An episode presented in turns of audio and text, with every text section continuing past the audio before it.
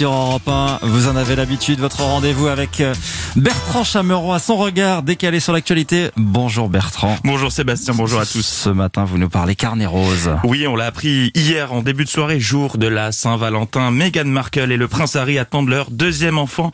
Une info traitée ce matin, notamment sur BFM, qui nous a révélé un scoop, et pas des moindres, en scrutant la photo faire part. Investigation. Meghan allongée, la tête euh, sur les jambes d'Harry et la main sur son ventre. Un ventre qui paraît euh, plutôt arrondi, ce qui nous laisse penser euh, que la grossesse est déjà bien avancée. Oui, bah vu qu'il l'annonce, je pense que la grossesse est bien avancée. Bien vu, euh, Colombo.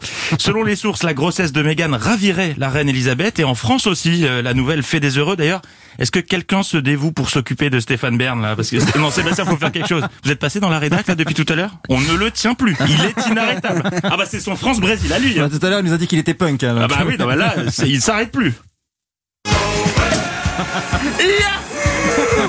Mégane est enceinte J'en ai plus rien à fiche Et ce matin, je vous explique d'où vient l'expression « mon cul sur la commode ».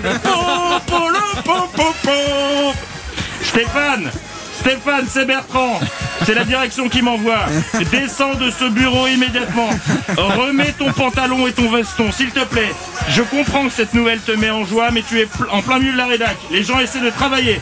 On ne danse pas en caleçon sur un bureau. Stéphane, c'est un peu gênant, là. Non, bah, il veut rien entendre. Après, je le comprends, hein, il a besoin d'évacuer. Il a vécu un de ses ascenseurs émotionnels ce week-end. Vendredi soir, il animait les victoires de la musique sur France 2.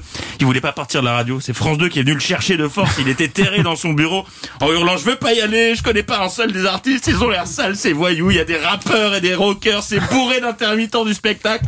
En plus, ils boivent de la bière. De la bière!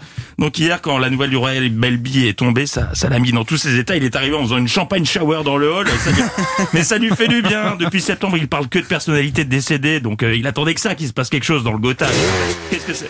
Non, Stéphane ah, Il nous fait une roue arrière au milieu de l'open space. Stéphane Tu te calmes, sinon on te renvoie à la scène musicale avec Laurie Tillman et Gradure. Voilà, il y a que ça qui marche. Allez, bon courage. Et s'il recommence, vous m'appelez, hein, Sébastien. La Toucham, chaque matin avec Bertrand Chameroy. À demain, Bertrand, 7h44.